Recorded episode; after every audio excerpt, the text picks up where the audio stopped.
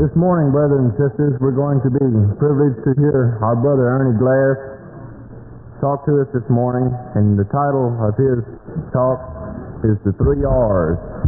Brother Ernie?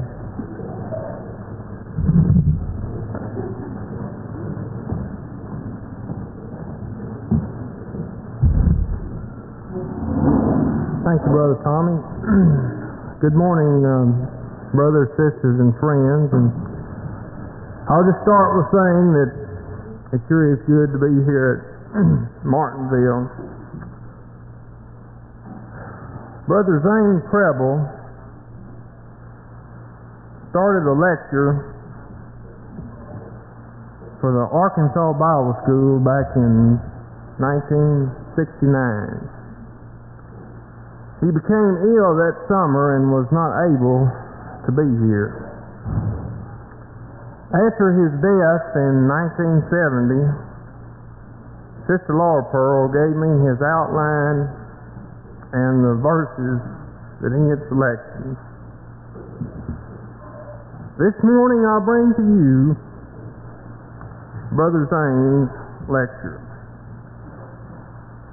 I'm sure that most of the older people remember a little saying that they used to have about schools. It was the three R's reading, writing, and arithmetic. So this morning we're going to consider three R's for the Bible school. And first we're going to address those who have not made a covenant relationship with God. And if you will, everybody, let's turn to Isaiah, the first chapter, verse 18.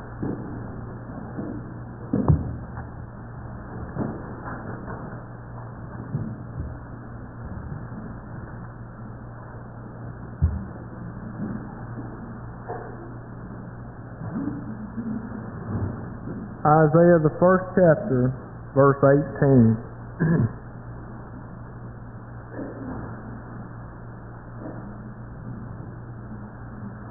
Come now and let us reason together, saith the Lord.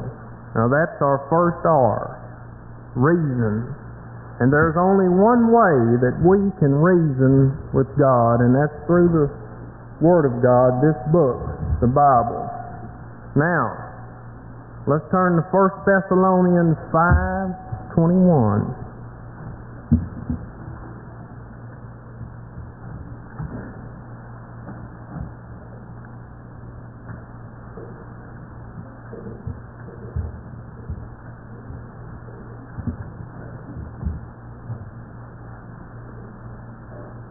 First Thessalonians 5 21.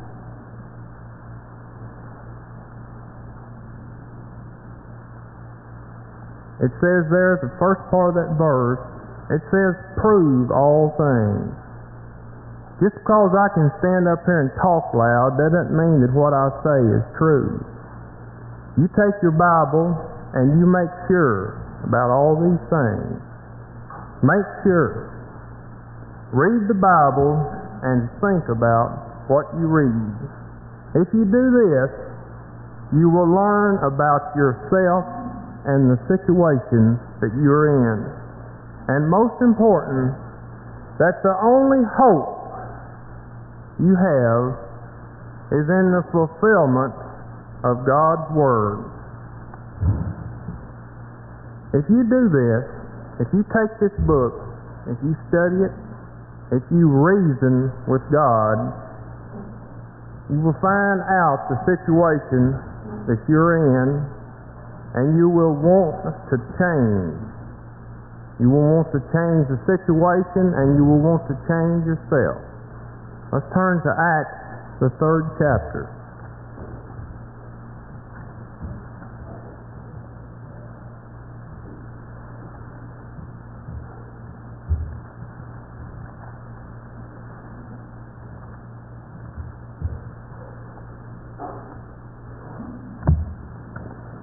Acts the third chapter, verses 19.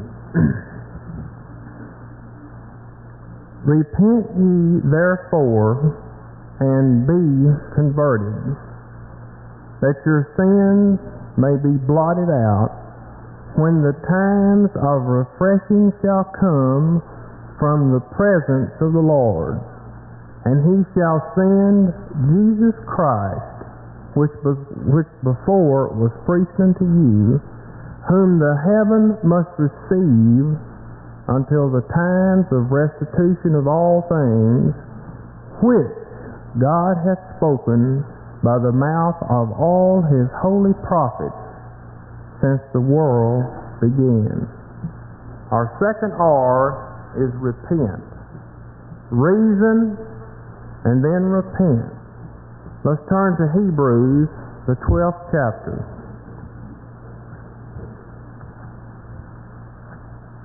Verse 1.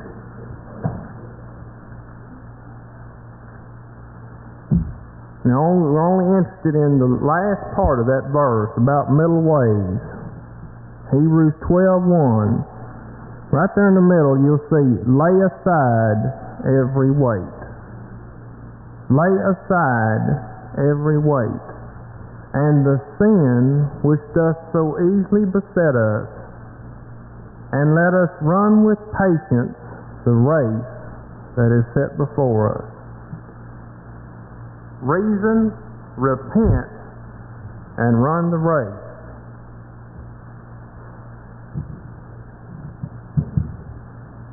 Reason, repent, and run the race.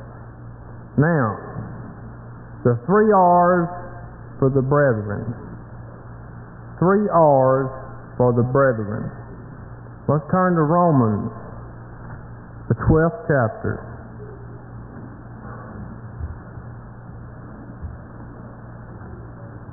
And if you will, put your finger right there on that Romans, the 12th chapter, the first verse.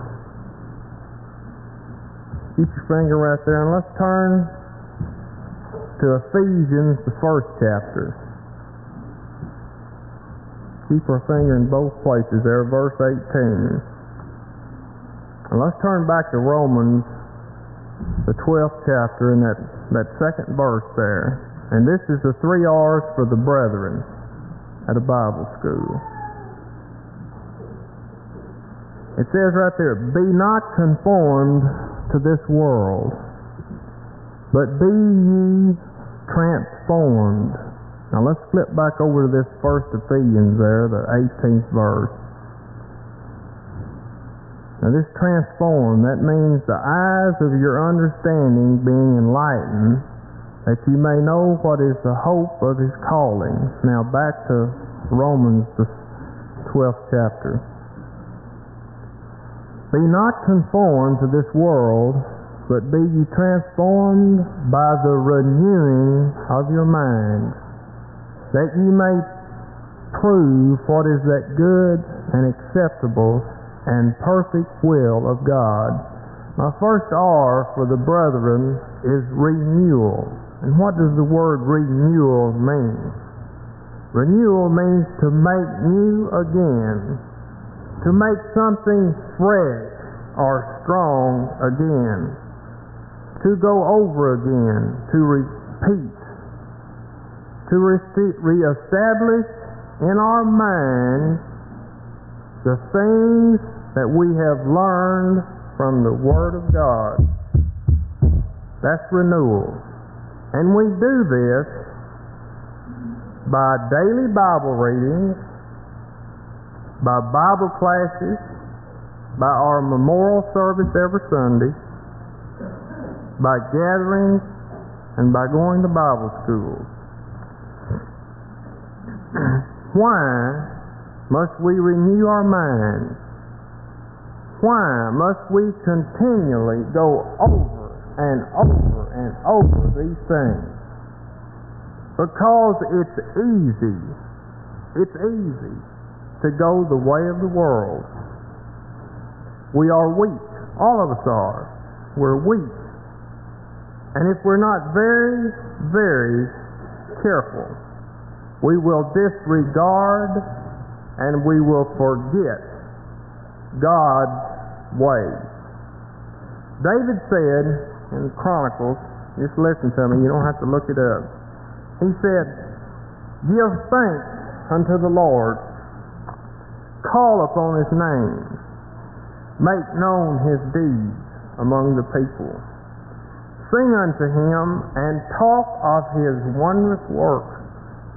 Glory in his name and rejoice. Seek the Lord in his strength. Seek it continually.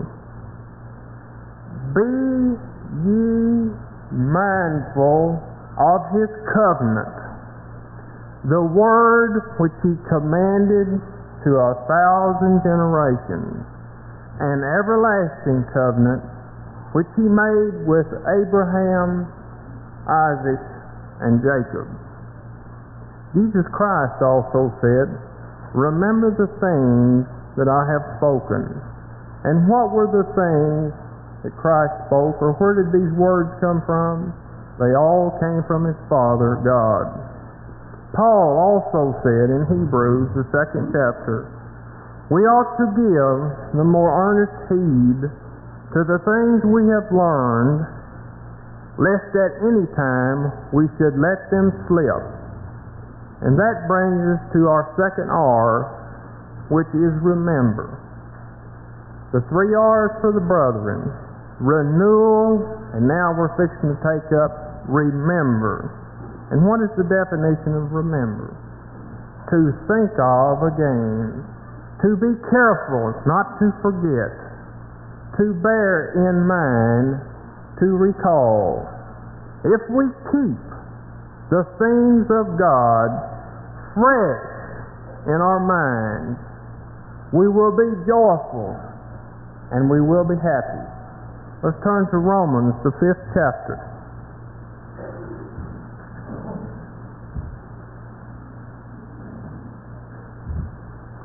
We're only going to read two verses here, but when I say the word what, I want each one of you to read the next verse in the, the next word in that chapter. Romans 5, verse 1 and 2. Therefore, being justified by what? We have what? With God through our Lord Jesus Christ, by whom also we have access by what? Into this grace wherein we stand. And what? And rejoice in hope of the glory of God. That's my third R, brothers and sisters. Rejoice. Renewal, remember, rejoice. These two verses that we just read bring out a very good point to remember. Those without faith cannot rejoice. There's no way you can rejoice if you have no faith. We must believe that God will fulfill His promises. We must believe that God will forgive our sins, blotting them all out, making us white as snow. Blessed be the God and Father of our Lord Jesus Christ, who according to his abundant mercy hath given us such a wonderful hope by the resurrection of Jesus Christ from the dead, an inheritance incorruptible and undefiled, that fadeth not away, reserved in heaven for us, who are kept by the power of God through faith unto salvation, wherein we should greatly rejoice, even though for a season we are surrounded by many temptations.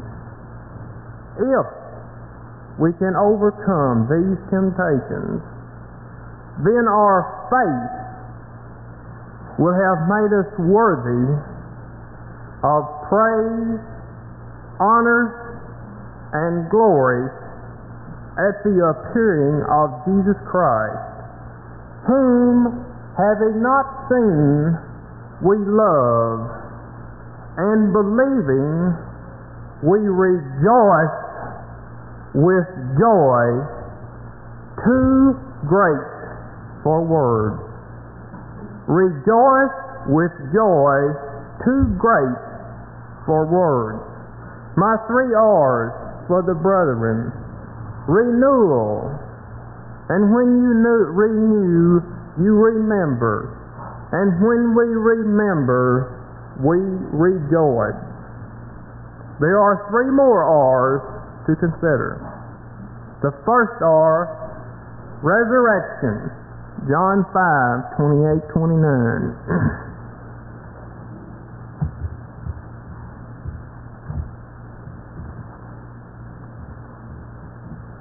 Marvel not at this, for the hour is coming in the which all that are in the grave shall hear his voice, and shall come forth, they that have done good unto the resurrection of life, and they that have done evil unto the resurrection of damnation.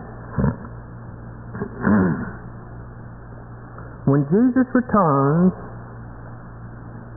the great majority of those who are His will be sleeping in the dust of the earth. Some will still be alive and looking for His coming. Those who are asleep will be awakened and together with the living meet the Lord. Eternal life is laid up in the Son. S-O-N. Eternal life is laid up in the Son to be, to be bestowed at His return. The believer, that's us, we have eternal life not in actual possession as a physical fact, not as an actual possession, but as a prospective possession to which we have the right so long as we remain faithful. If we have made that covenant relationship with God, whether we be in the grave or whether, whether we be in the grave or living, we shall be called to give an account of the use to which we have put our time and talent.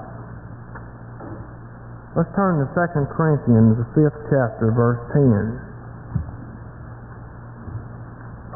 2 Corinthians 5.10.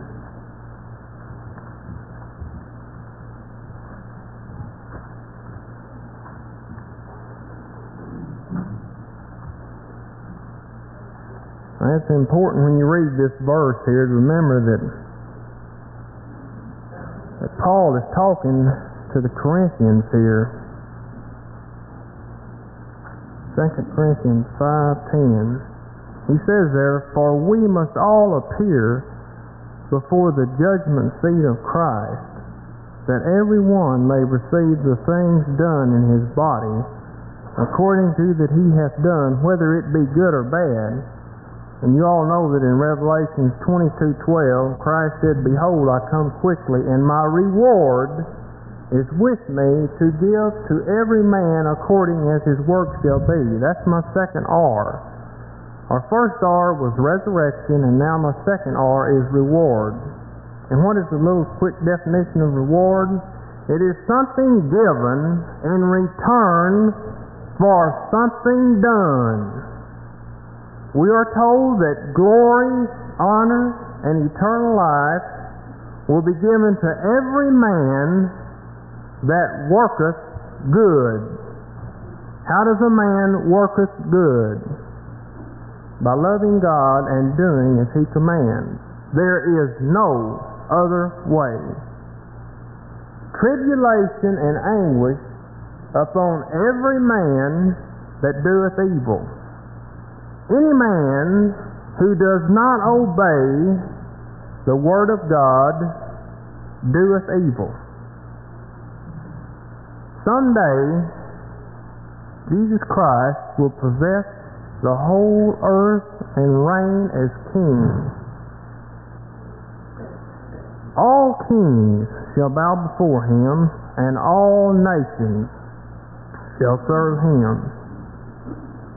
Not only did he promise to the overcomers that they would eat of the tree of life, but he also said, To him that overcometh will I grant to sit with me in my throne. And that brings us to my last R, which is reign. Resurrection, reward, and reign. Those who are His, those who are His are to share with Him in the possession and rulership of the kingdom. Resurrection, reward, and reign. Brothers sisters, before I sit down, I'm going to leave you with this poem, and it's from one of my other talks, and some of you have heard it before, but I don't think you'll hear it again. But for you, for those of you who haven't heard this poem, it's it's about a dream that a man has, and it's it's not a happy dream because it's about his rejection at the judgment seat of Christ. And even though it doesn't paint a happy picture, it certainly makes some good points. I stood far from the judgment seat of Christ, head bowed in bitter shame. Within my head words echoed loud for I'd myself to blame. I'd seen the King, and standing there, beheld his glorious face, and just aside in joy supreme, my friends, saints, saved by grace. Engulfed in grief, alone afraid, my pleading all in vain, the words re-echoed louder now and burned within my brain. Come now, and so I'd gone before the one I'd longed to see. Said angels serving near the throne, the Master calleth thee. To give account of what I had done and said, one reason I was asked, why I'd neglected things of God and hurrying by them past. I then recalled how often I'd said, Oh, there is no time. I'll do it well another day. And that had been my crime.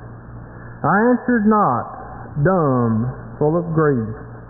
But Jesus knew and said, No time to do the things of God, no time to bow thy head, no time to kneel in daily prayer or wait on him whom you'd heard. No time to pause and meditate the riches of his word. No time to visit poor or sick. No time to smile and give the strangers in your gate a word of hope that they might live. Yet you had time for menial tasks and time to exercise your mental powers on common things, your home to supervise. You had plenty of time to talk and read of things which mattered not, but things which mattered most to God you just forgot. That was enough. I heard no more, though words continued long. My talent lay neglected there. To him it did belong. But I had forgotten that it was his and thrust it on one side. And now before the throne it lay. My face then did I hide. The saints remained there on his right, safe in the Savior's cleft. But I was thrust among the ones upon the judge's left. These words which burned within my brain, verdict on guilty crime. No place, no hope, no righteous crown. For me he had no time. A dream, you say. Yet, but how real? And what relief to wait to find I still have unspent time before judgment morning breaks. For me, the Savior, scourged and scorned, up Calvary's hill did climb. What shall I say when he shall ask, How hast thou spent thy time? This talk could not be ended with any better words than the ones chosen by Brother Zane. Let us prepare. Let us prepare for the coming of the Lord so that we will be worthy to receive the reward of the righteous and reign with Christ.